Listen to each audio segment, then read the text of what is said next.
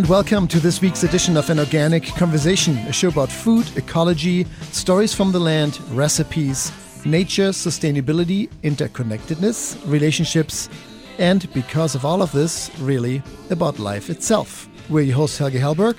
And Mark Mulcahy. And Sitarani Palomar. Really? We're, we're excited about today's show as we're looking at our front and back yard gardens and a new approach to sustainable garden designs. Everything we can do to make the summertime in the garden as fun and as ecologically and environmentally friendly as possible. Moving past the lawn, environmental landscaping today on an organic conversation.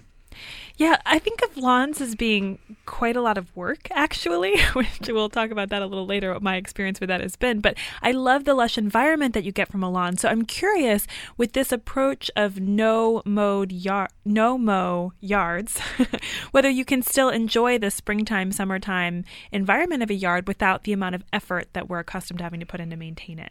Hmm. Yes, we'll see. We'll find out. And does that mean no mow lo- yards or no mow yards? like you're not going to have a yard or you are going to have a yard? Good question.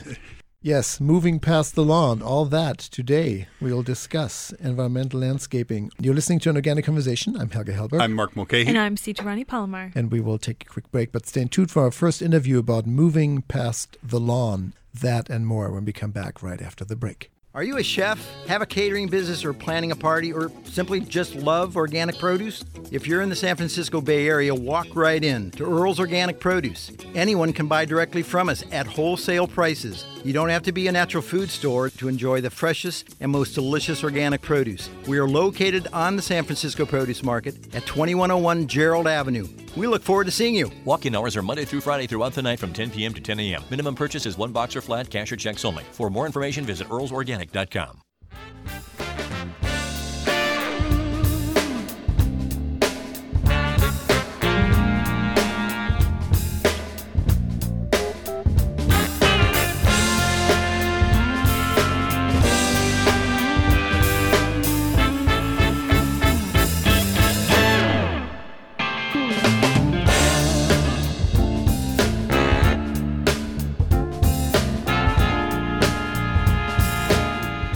And we're back here to an organic conversation. I'm Helge Hellberg. I'm Mark Mulcahy. And I'm Sitarani Palmer. Today's topic is moving past the lawn, environmental landscaping. Most of us played on lawns in our childhood, whether in our backyards or in the park. We all know the feeling of grass under our toes, the soft bed of nature's carpet, so perfect to just lay on, do cartwheels on, or, yes, play soccer on. And while grass is such a fun and beautiful natural surface, it takes the world to keep it pretty, irrigated, and nourished. Literally, it takes the world. The use of water and fertilizers and herbicides used every year to keep home gardens in the United States healthy and strong is becoming an environmental issue. So, what are the alternatives? Are there grass varieties that require less maintenance and less water? Are there environmentally friendly alternatives for backyard landscaping that are more responsible and as fun and versatile as grass? Well, you're about to find out. Moving past the lawn, environmental landscaping today on an organic conversation. And with us now, calling from Minneapolis, Minnesota, is Evelyn Hadden, the founder of Less Lawn. Evelyn, are you with us? I am with you, and I am so excited. we are too. We are yes, you are with me. I love it.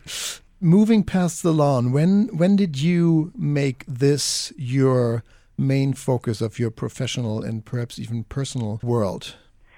Uh, that's well put because it is really an obsession with me and has been uh, ever since I bought my first house in, uh, I guess that was 1993. And uh, I just was in St. Paul. It was March, and it was just a flat carpet of white snow.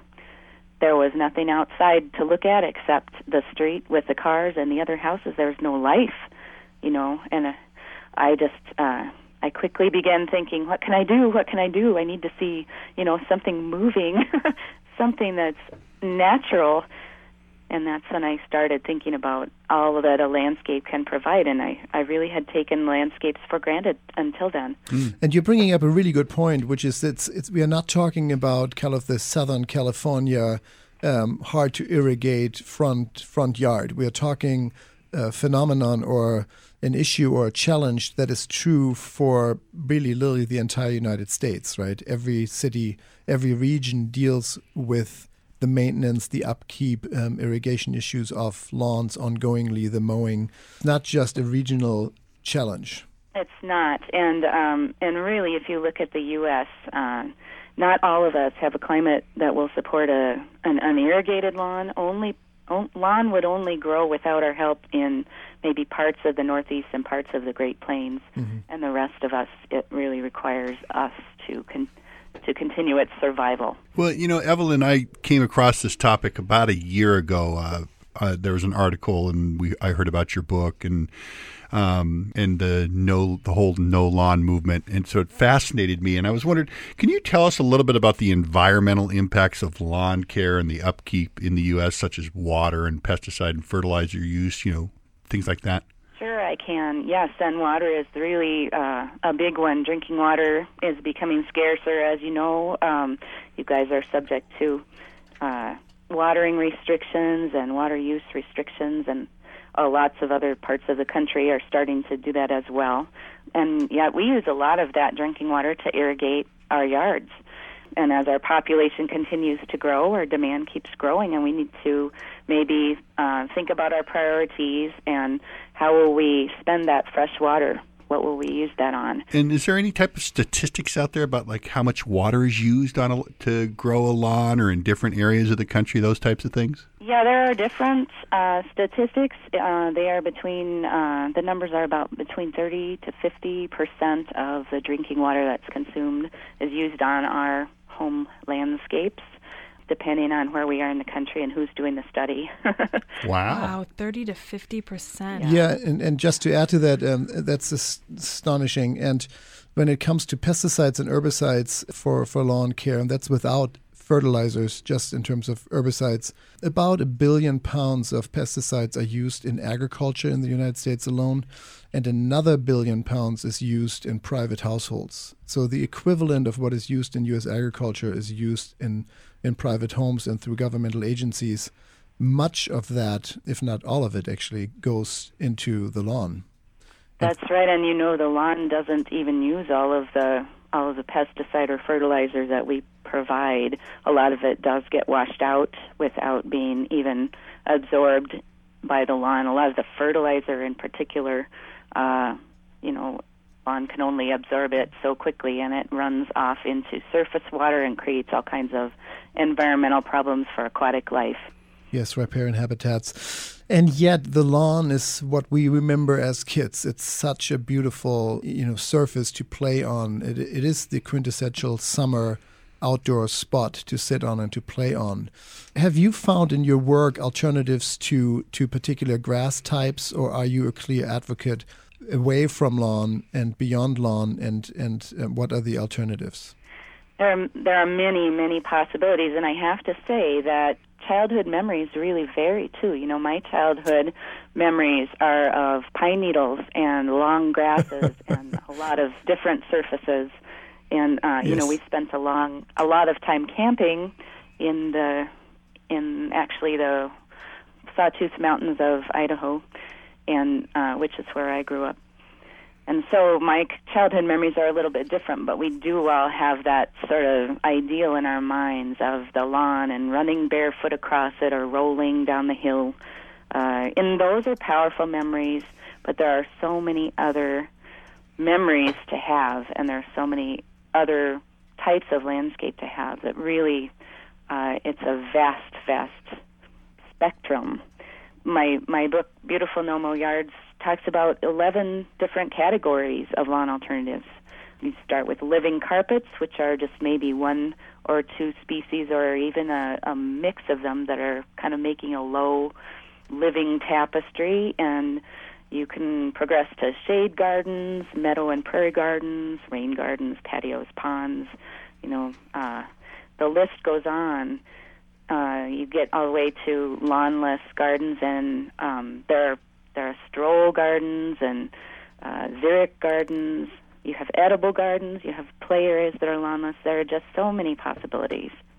Yeah, your books are so beautiful. I was we have um, beautiful no mow yards in front of us, and it, is what you're talking about, creating this really inviting environment, right, with all of these different alternatives. I know you have another another picture book base that has more photos. So can you kind of walk us through what an ideal yard scenario would be? What does a sustainable yard look like? I know you said you have 11 or, or 50, in this case, 50 amazing lawn alternatives, but um, some specifics about what people might do to go this route. And sticking with grass to begin with, maybe, are there grass varieties that you can recommend that are hardier or um, sure. you know require less less water or is there such a such, such a thing as organic lawn care in that sense?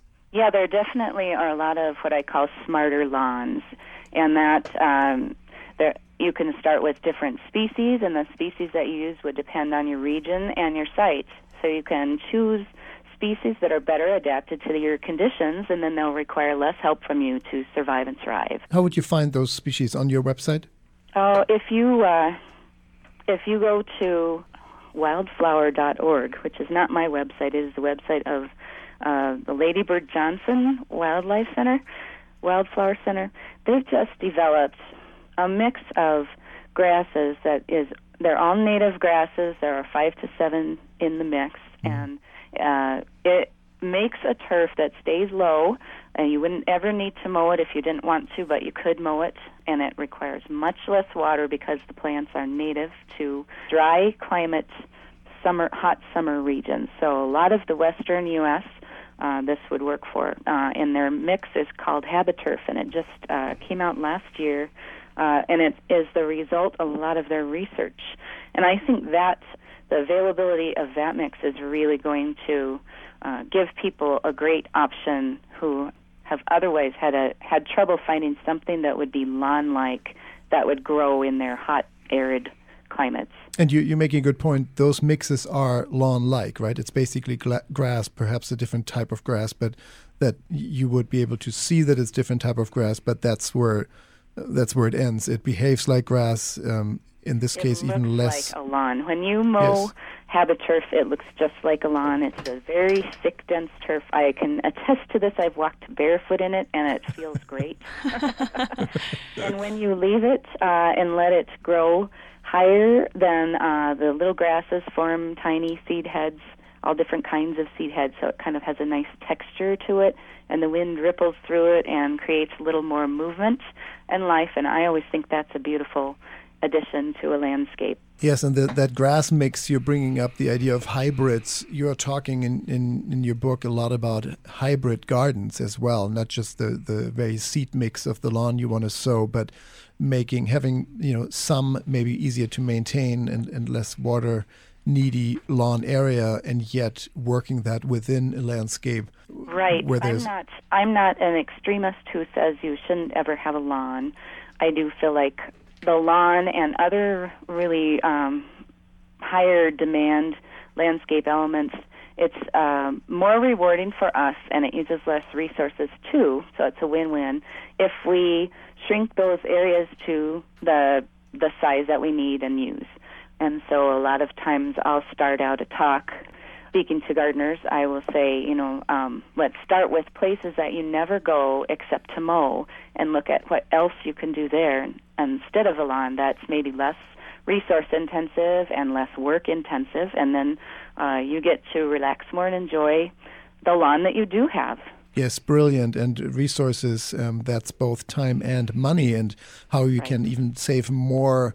Um, we'll discuss when we come back right after the break. You're listening to an organic conversation. I'm Helge Hellberg. I'm Mark Mulcahy. And I'm Sita Rani Palmer. And with us today is Evelyn Hadden, the founder of Less Lawn from Minneapolis, Minnesota. That's lesslawn.com. As we are discussing lawn alternatives on our show today, moving past the lawn environmental landscaping. We'll take a quick break, but we'll be back with more. Stay tuned.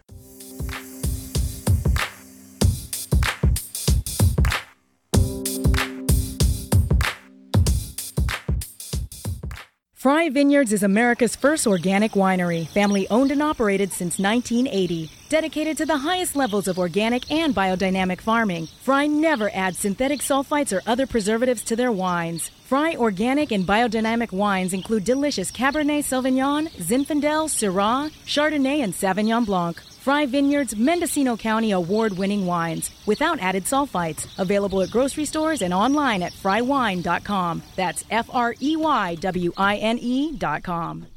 Are you interested in making healthy food your profession? Bauman College is a leader in the field of holistic nutrition and culinary arts. Their professional training programs prepare individuals for successful careers as nutrition consultants and natural chefs. Study at one of four locations in California and Colorado or learn from home in a self paced mentor distance learning program. Find out more about their classes on holistic nutrition and culinary arts at baumancollege.org. That's B A U M A N college.org.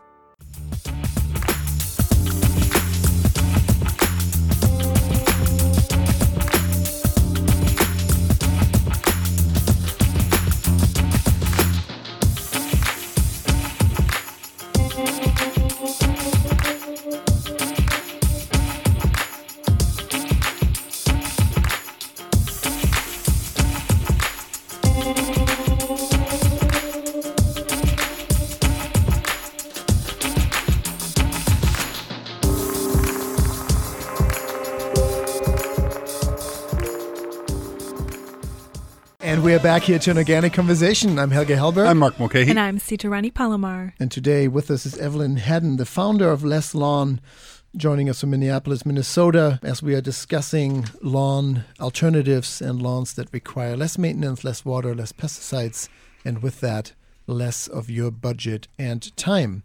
Uh, before we go back into that interview, we are transitioning into the world of fruits and vegetables. Here's our weekly update from the Produce Doc, our very own Mark Mulcahy with what's in season.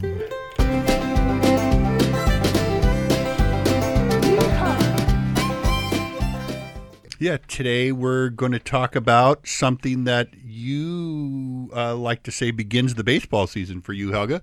Uh, we're talking about that tender, firm spear that everybody loves. I think. I think most people love this. Earl, are you? Are, are you, Earl? Are you there?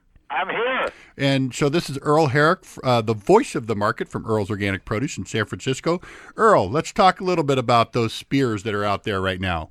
Mm, well, you know, every year you're walking the market and and you know it's spring because what's popping up all over the street are asparagus, uh, strawberries, and artichokes. Traditionally, that's what's herald, you know, the great spring season. But anymore, that's not so because the world's smaller. Food's coming from all over the place, and asparagus probably illustrates that the best. It, it comes from wow, Chile, Peru, uh, Mexico uh, probably produces it year round now, and then of course California produces it everywhere from the desert the coast through the Great Valley of Salinas and all the way up to uh, up to Washington. How about So the East Coast, Earl? Like, do if the it's a short growing season, um, the the further north you go, but can asparagus be grown in kind of any Mediterranean temperate kind of climate, or what, what's what's what's the growing condition you need for asparagus? Yeah, you're right. It can grow in almost. As a matter of fact, asparagus grows wild in a lot of different places. But I, uh, you know, uh, uh, you, you all you need is a certain kind of mild Mediterranean, as you say, a certain amount of moisture. And for example, Michigan produces a fair amount of asparagus. So yes, you can find it pretty much everywhere.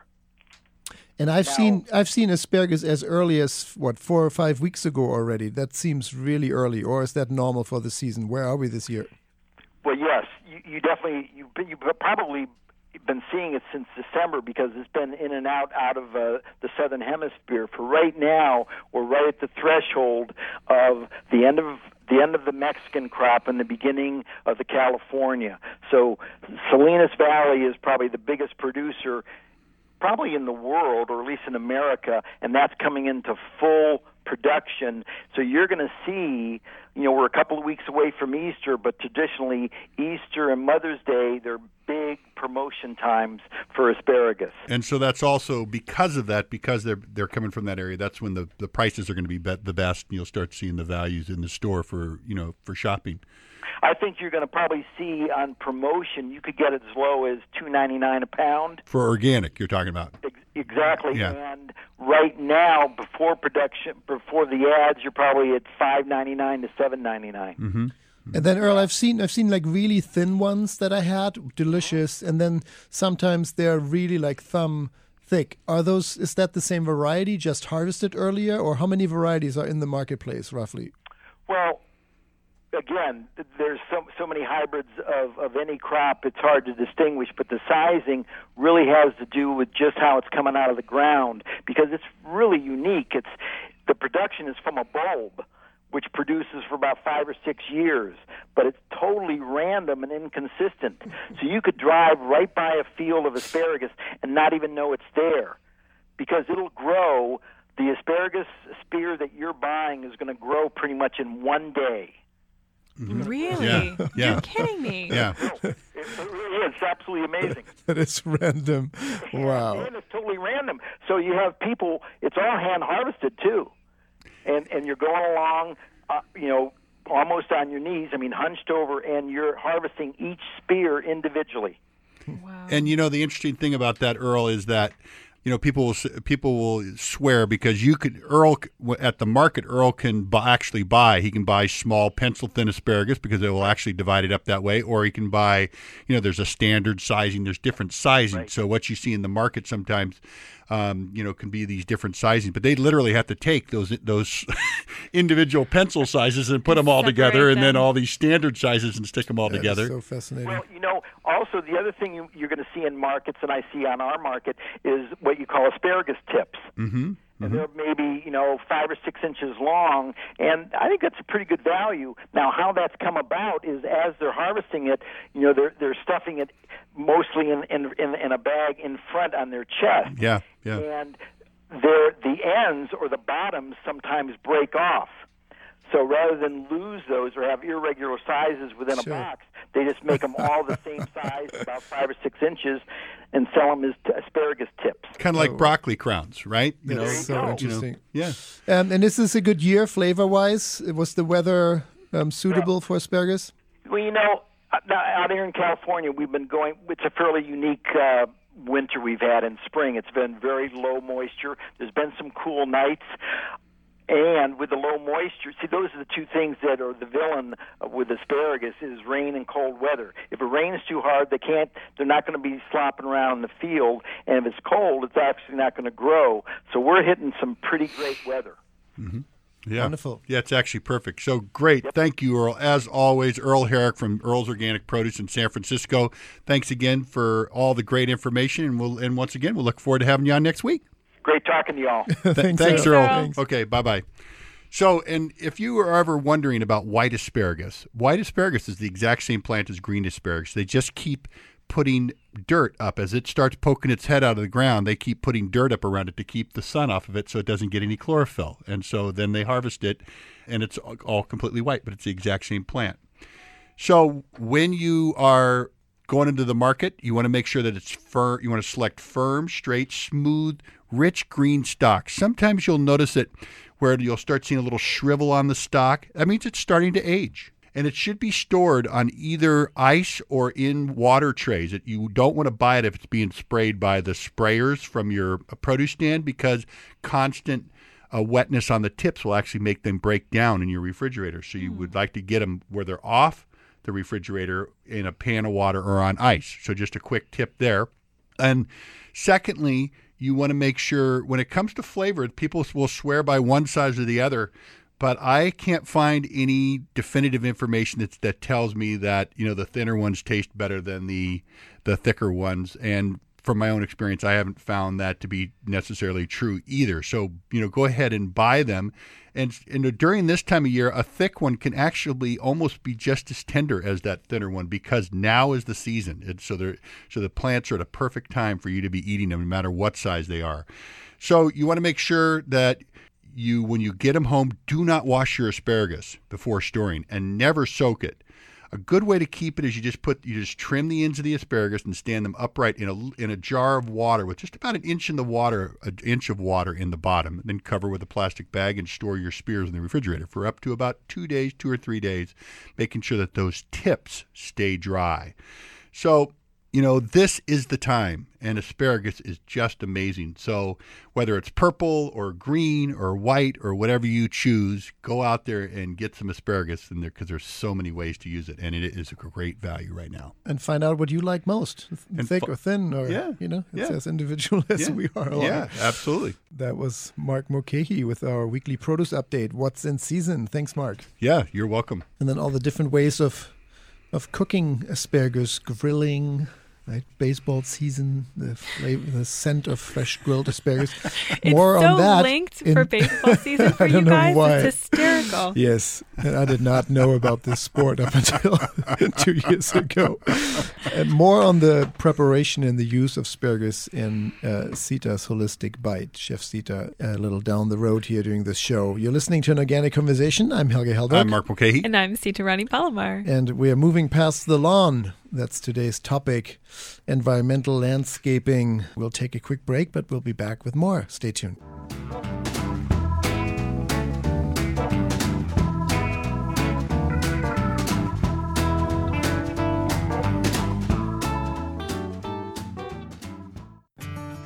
Produce is ever changing, seasons coming and going.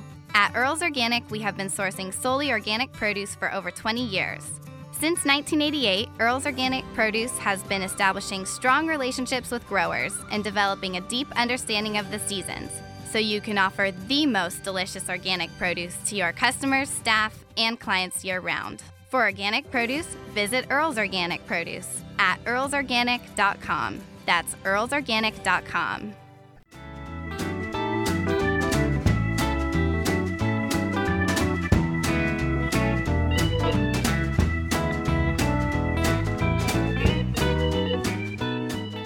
And we are back to an organic conversation. I'm Helge Hellberg. I'm Mark Mulcahy. And I'm Sita Rani Palomar. With us from Minneapolis, Minnesota is Evelyn Hadden, the founder and expert on less lawns. It's lesslawn.com, really creating alternatives to the common lawn, which could be um, lawn based alternatives or even further. And Mark, you had an interesting. Well, Evelyn, you've really taken on quite a task because when I went to the Lawn Institute, that website, and just started looking at some facts that the frequently asked questions, it said the land area collectively occupied by U.S. lawns equals a land mass greater than that of Pennsylvania, Delaware, and Rhode Island combined.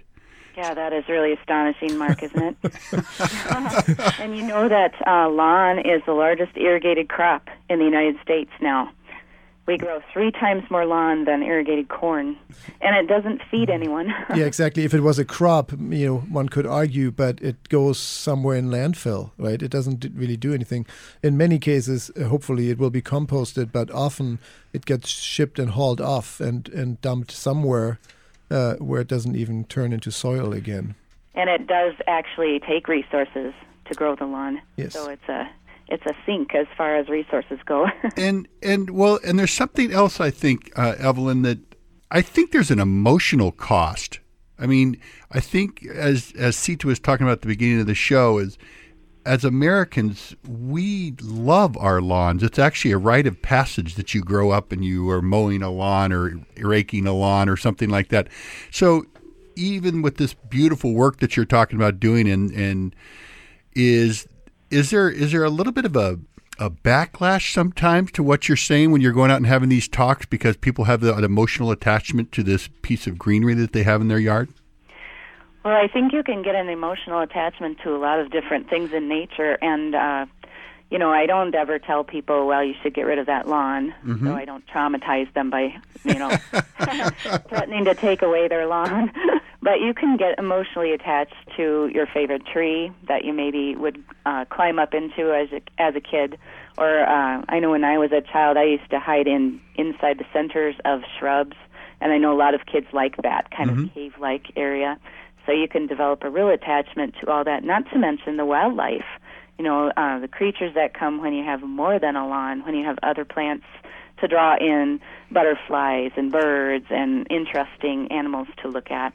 Mm-hmm. So I think that makes a re- really emotionally rewarding landscape too. Yeah, I think that's an excellent segue um, because I want to hear about how we actually create that now that we're doing it in a sustainable way. You were talking about some of the alternatives that people might do for um, a more sustainable lawn, like the seed mixes that have hardier grasses that don't require as much maintenance, as well as looking at your yard and seeing where you're not mowing and how you can repurpose that section that wouldn't take as much time and resources. So, can you, some of these things you were just mentioning, can you walk us through that? What what are the things that you would put in place? And did you say you had a, an 11 step recommendation in your book about how to create a sustainable lawn? I have uh, I have 11 different categories of lawn alternatives. Uh-huh. But I'd say if you want to start, uh, and you're asking maybe as a as a homeowner or a person Exactly. who's not necessarily a, an avid gardener, where would I start shrinking my lawn? I usually tell people um, start with the places that you don't mow or that you don't go except to mow. Maybe a slope uh, where you aren't going to use the lawn anyway for sitting or running. And uh, a slope can be a beautiful garden, especially if you have a walkway underneath it. It brings those plants up to eye level, and you can actually showcase some of the smaller plants easier. Uh, you, you can see them without stooping. Uh, and you can keep those plants low or make them uh, taller, and they will do a better job of um, uh, catching runoff that's coming down the slope and of holding the soil against erosion too. So that's a functional and maybe an aesthetically pleasing place to put a garden. Uh, I also talk about uh, trees that are growing in lawns. Most trees aren't real happy with that, and neither is the lawn. Uh, because they kind of want different environments. And so if you can take um, make an island around that tree and put in uh, ground layer plants, maybe even some shrubs, you can create a little garden there and shrink your lawn and make your tree healthier at the same time. And why is it that trees and lawns don't like the same thing? Well, you think about what trees want. Uh, they would prefer uh, to have soil that's not compacted across their root zone, and they do produce leaves that that they drop periodically. Even the evergreens drop their leaves periodically, um, and that produces a nice layer of uh, partly decomposed leaves right on their root zone, and that protects their roots from drying out, and it uh, brings in all of the uh, soil life that then processes those leaves and turns them into new food for the trees. So the trees are kind of creating their own environment to sustain them. And when we put a lawn under them and we rake away all the leaves, then we're really uh, making a lot of work for ourselves because we might have to come in and and help that tree after taking away, you know, its sort of self-sustaining food source. Yes, and so in the world of gardens, there's the the kind of um, ornamental approach, of course, uh, where it's uh, about the beauty and inviting insects and and and wildlife and plant life um, into that section. There's also the world of of um, edible landscapes. Can you talk about that? It's fascinating to me how edible landscapes are really on the rise, and even flower bouquets at this point might have a broccoli or, or a cabbage as the centerpiece, which I find extremely beautiful to bring that awareness that it's all, it's not just one is for eating and one, one is just for looking at. Oh yes, and and edible gardens. I mean, what a great concept! I'm so pleased that they're becoming so much more popular because that's really something that can draw the whole family outside. It creates a lot of ways to do activities together. You know, at any age of person can participate in growing the food and harvesting the food and preparing the meal together and storing the food for uh, winter. So you have this whole array then of all these activities that are sort of um, centered around your edible garden. Yes, um, and cost-wise, we want to talk about what the the resources you might be saving, and and you have some even some um, alternatives or ideas for uh, no irrigation lawns, right? You can. It's possible, absolutely possible, that you plant a wildly bountiful backyard that doesn't require irrigation, or not at all, or Certainly, if you choose plants that are adapted to your climate, that's the key. And even if you irrigate much less, you know, and, and use a smarter method of irrigation, you can sure save yourself a lot of water and money just by uh, installing drip irrigation, maybe instead of having splink- sprinklers, where uh, a lot of the water is uh, evaporating. And you can establish zones of uh, different plants that require different levels of water use so that you're watering them only as much as they need. Uh, and you can also have plants can help each other. You know, you can have plants that provide shade for plants underneath them and keep them from uh, desiccating in the hot, dry sun. Mm. So you can do a lot of design things to uh, design away some of those costs. We're speaking with Evelyn Hadden, the founder of Less Lawn. That's lesslawn.com. Evelyn, is it .com or .org? I think both work, yes? Both work. but you prefer .com? .com is fine. Lesslawn.com, um, an organization dedicated to providing alternatives and education around how to make your yard as beautiful and perhaps less water and fertilizer and pesticide needy Less Lawn calling in from Minneapolis, Minnesota. Uh, you're listening to an organic conversation. I'm Helge Hellberg. Mark Mulcahy. And I'm Sita Rani Palomar. Evelyn, stay with us. We have a couple more questions for you. We'll take a quick break and we'll be right back with more.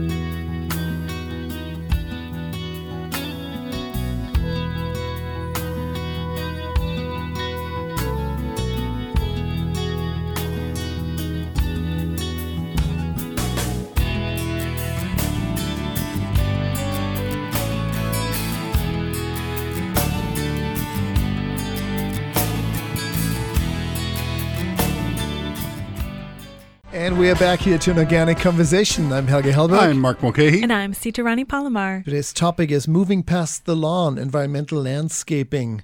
And before we dive into that interview again with Evelyn Hadden, the founder of Less Lawn, that's lesslawn.com, and also the author of some very inspiring books of lawn alternatives.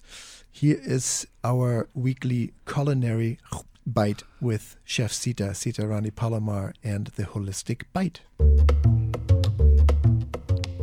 Thank you, Helga.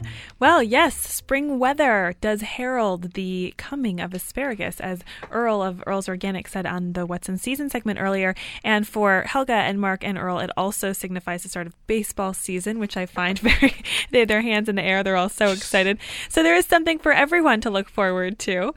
Um, and some health tips on, on asparagus. There's research now suggesting that it contains a phytochemical that has anti inflammatory properties, which I think is really remarkable remarkable. People are now recommending it in the treatment of arthritis. So I love the power of whole foods. Asparagus is also rich in vitamin K, which I mentioned last week, does help to promote strong and healthy bones, and it's a great source of potassium, which promotes a healthy heart. So I I love asparagus because it has such a distinctive flavor, and I I'm a total soup person and I love pureed asparagus soup because I think it's a really great way to showcase the subtle grassy flavor of asparagus, and I really my favorite asparagus soup has a mild, sweet gorgonzola melted into it at the end.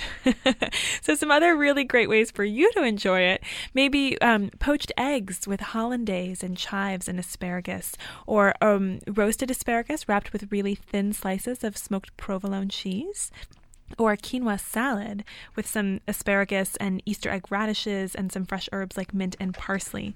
So, any one of those would be a really great Mother's Day brunch item, which is another thing that Earl mentioned earlier in the show if you're getting a jump start on planning that menu, which I think is particularly fascinating because in the Ayurvedic tradition, asparagus has been used in women's health. So it makes a perfect dish for the lady in your life. Men, maybe you want to make a breakfast in bed for your special lady this spring. So that's my uh, tip for this week's Holistic Bite. And you can find all that, of course, online. All of Chef Sita's amazing suggestions and recipes can be found on an organic conversation on Facebook. That's facebook.com forward slash an organic conversation. Again, facebook.com forward slash an organic conversation or anorganicconversation.com under our blog section. Thanks so much, Chef Sita. You're listening to an organic conversation. I'm Helge Hellberg. I'm Mark Mulcahy. And I'm Sita Rani Palomar. And our topic today is less lawn, moving past the lawn, environmental landscaping. Asparagus might not be where you would start, but we just talked about edible landscapes. And um, how about herb gardens with Evelyn Hadden, the founder of Less Lawn, an organization lesslawn.org or lesslawn.com out of Minneapolis, Minnesota, bringing education to lawn care and to lawn alternatives. Evelyn, we talked about different kinds of landscapes, edible being one. And um, what do you? Th- what's your thought uh, on herb gardens? Oh yes, I think herb gardens are great. I have to say though, I've been drooling on my phone listening to describing all of those uses of asparagus, and I know what I'm going to do when I get when I, my asparagus comes up now. Although Yes. I have to say, I usually eat it right in the garden as I'm walking around. I'm grazing. Mm-hmm. Oh, yeah, it's juicy like that, right? it's great. Mm. Uh, but herb gardens, I usually uh, tell people that is a great way where you can uh, save yourself some money uh, real easily because a lot of herbs require um, very little care, but they just provide um, herbs for cooking all season long where you would go into the grocery store maybe to buy enough for one meal and that is about the same as the cost of one plant that can just keep providing meal after meal so that's an easy way to save And they are pretty hardy in, in, in general.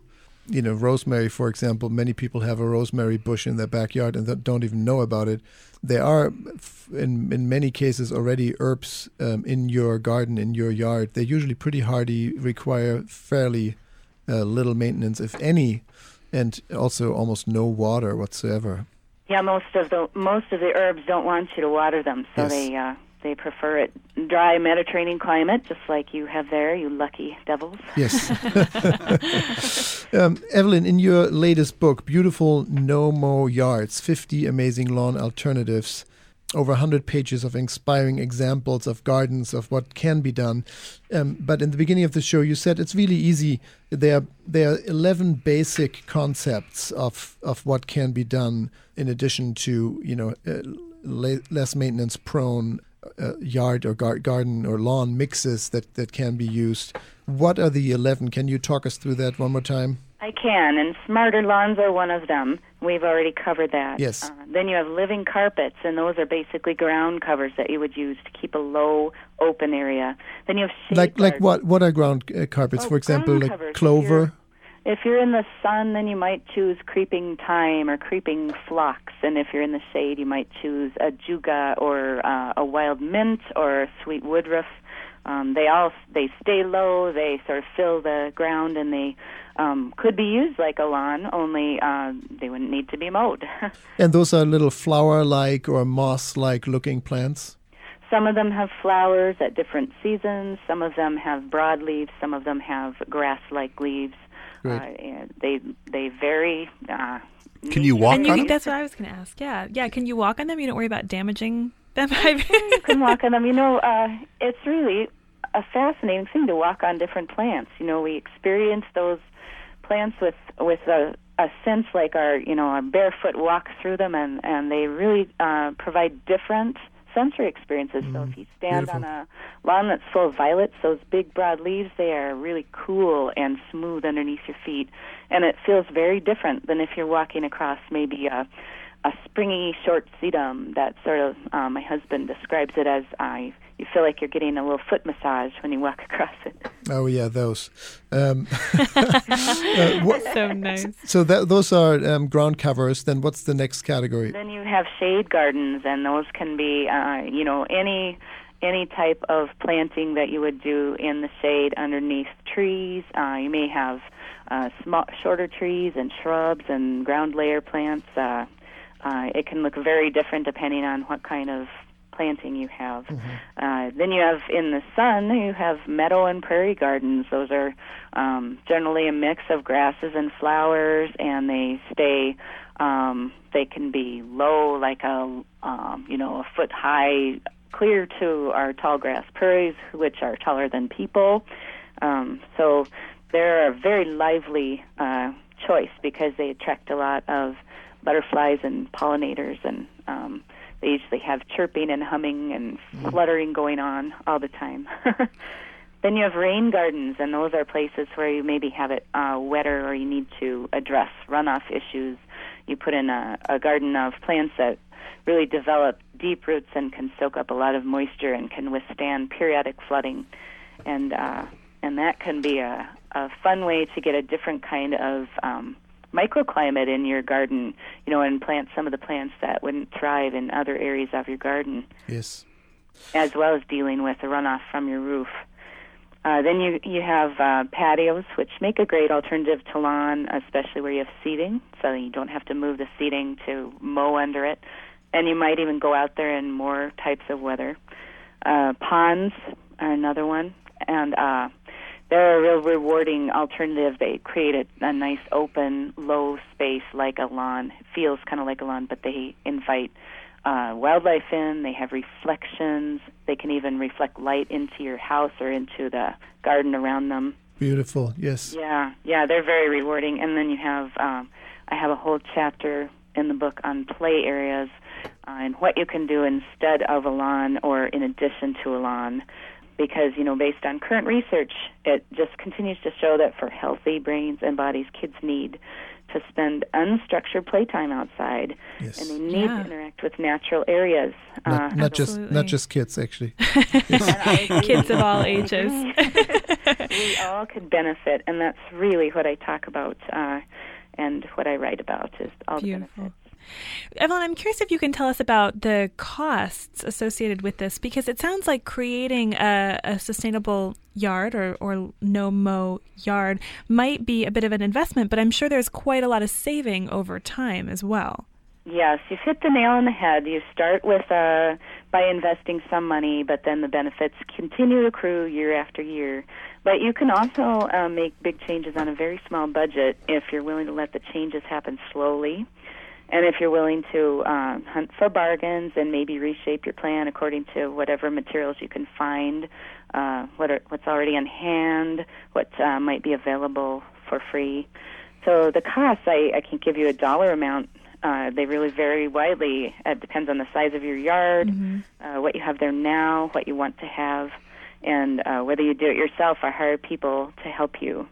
Do you have a couple quick practical tips that somebody, you know, who's listened to the show and has visited your site for some resources now wants to go ahead and take some of this into their own hands? What might they start with? Yeah, what's the best resources you would recommend? Um, we're almost at the end of the show, but if somebody listens to this and is inspired, where would you send them? Well, I have to say they should start by buying beautiful No-Mow Yard. yes, of course. Of course. I think that's uh, that was a nice segue. Thanks. that, that will help. I mean, there is so much to consider, and um, and there are so many different ways to approach it. Uh, it really does vary depending on your site, your style, what you want out of your yard. But you can get so much more than what you can get with a lawn. Yes, and many city ordinances now even, you know, help you pay for it because they do help for taking out lawns to save water and uh, have Yeah. pesticide regulations that are getting tighter. And you can check with your water department uh, or the the government agency that's in charge of water or your watershed, and they will often have grants. Uh, they have grants here in the Midwest for designing rain gardens. They have grants uh, that pay you to remove your lawn. They pay per square foot in Las Vegas and in parts of California. That's great. Yeah. Thank you. That's Evelyn Hadden. Thanks for being with us today, Evelyn. so a much. pleasure. I really enjoyed it. Thank you. We did too. The, Thank fo- you so the much. founder of Less Lawn, calling us from Minneapolis, Minnesota, that's lesslawn.com, is a great start, and also the author of um, that fantastic book, Beautiful. Beautiful No More, uh, No-Mow Yards, also available on that website or in your local bookstore. Great show, man! Brings up a lot of memories, right? People have memories associated with their lawns and with their childhoods. I my biggest memory I think of lawns is that you know I grew up on I grew up on seven acres, and so we had a riding lawnmower, and my dad used to spend probably four hours every weekend out mowing the lawn, and I wonder if we would have had a no mow yard. What else he would have done with his time, you know, if he had those four hours back every weekend. Although I think he enjoyed it because he had his music on and then these noise cancellation, cancellating canceling Headphones. headphones. Yeah, exactly. S- Listen to the baseball game or, you know, listening to music. Maybe it was zen for him. But, sounded like you were missing him a little. Yeah. Those four hours. yeah, it was. Yeah, there was probably that was probably a refuge for him. Yeah, right to do get that. Away, get away from me. well, I, I'm not saying any of that. That's, yeah, yeah. Um, and you know, I grew How up. was it for you, Mark? Well, I grew up with a front lawn, and it was my chores to mow and edge and rake the lawn. And listening to Evelyn today, I was thinking, oh, I used to spend Saturdays every fall raking up all the leaves and sticking them into plastic bags and putting them on the curb for a truck to come pick up and take to the dump. And then I was just listening to her describe how trees don't like wa- lawn, uh, don't like to be with a lawn because they don't like that much water on their roots, and that the leaves that they drop, the natural cycle for them is to stay there and and break down and provide uh, food for the roots. And it's just like, and habitat for animals. Han- and, well, habitat, I mean, and there's I a was whole just thinking- natural cycle. Yeah, happening. I feel a little bit like we're messing with it, right, with our lawn creation. No kidding. Yeah, and, and, and just the lo- if you if you think about things logically, then you'd go, oh, okay, it makes sense. We need to have a space around there for for the law the the tree to get the benefits of its own natural cycle. Yeah. And it's just I don't know, it's just interesting Yeah, when she I love that. That you, yeah. Then you rake it to keep it clean, and then you bag it and you put it away. As if Where it was garbage. go? and that's a whole industry right there with just the the garbage bags. Yes. Yeah. Yeah, And what about you, Helga?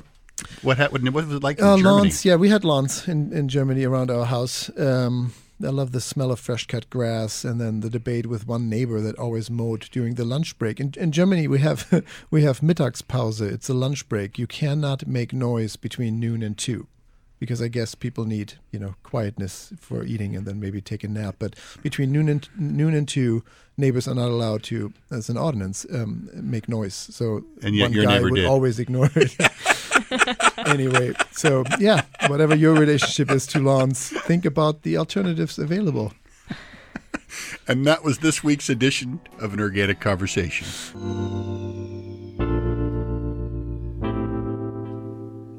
An Organic Conversation is a proud production of the Organic Media Network. Associate producer, Kristen Ponger. This show would not be possible without the ongoing support from our listeners. Whether it's a dollar a month or a one time donation, please consider becoming a patron of An Organic Conversation. For more information on how to support this program, please visit patreon.com. That's P A T R E O N dot com forward slash An Organic Conversation. Thank you for your contribution. An Organic Conversation is made possible through listeners like you and the fantastic support of our underwriters. Earl's Organic Produce, a national distributor providing certified organic fruits and vegetables for your store, home, or business since 1988. The website is earlsorganic.com. And also Frey Vineyards, America's first certified organic winery, producing organic and certified biodynamic wine. For more information, freywine.com. That's F R E Y W I N E.com. Thank you as well to Bauman College, focused on holistic nutrition and culinary arts for over 20 years. Bauman College offers professional training programs that prepare individuals for careers as nutrition consultants and natural chefs. Their website is baumancollege.org. That's B A U M A N college.org. If you missed parts of this show or for any other episode, go to iTunes or anorganicconversation.com. And for more information, health tips, recipes, and your daily dose of inspiration, please follow us on facebook.com forward slash an organic conversation. We are your hosts, Helga Hellberg, And Sita Rani Palomar. and we'll be back right here, same place, same time next week. See you then. Bye.